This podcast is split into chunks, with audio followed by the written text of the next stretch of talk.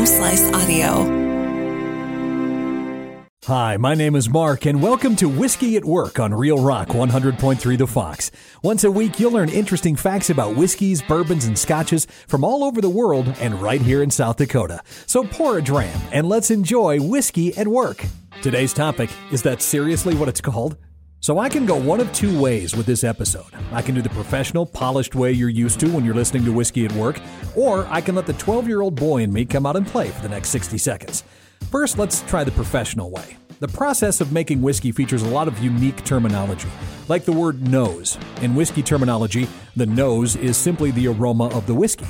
Or how about the ricks? The ricks are the wooden structures that the barrels of whiskey rest on when they're aging. And then there is the thief. This is the tubular instrument that removes a sample of whiskey from the barrel. Now, some of the more comical terms include fake tan. This is a whiskey that has been artificially colored, or a heavily peated whiskey you would call a peat monster. And if you ever see a highly rare bottle of whiskey out in the wild or out for sale, that is called a unicorn. But the word that gets me every time and brings out my 12 year old self is the word for the stopper that's used to seal the barrel the bung. You use the bung to seal the hole.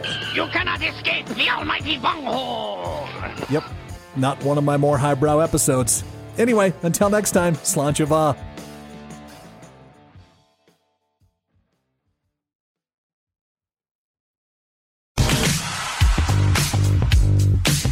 Thank you for listening to this episode of Whiskey at Work. I am the producer and host, Mark Houston, along with Rob Henry. Our shows are engineered by Chris Jaquist, and the video and audio editing is done by our own Russ Haddon. If you like what you hear, we would love a five star review wherever you rate your podcast and leave us a comment as well. It's Whiskey at Work on the Home Slice Audio Network.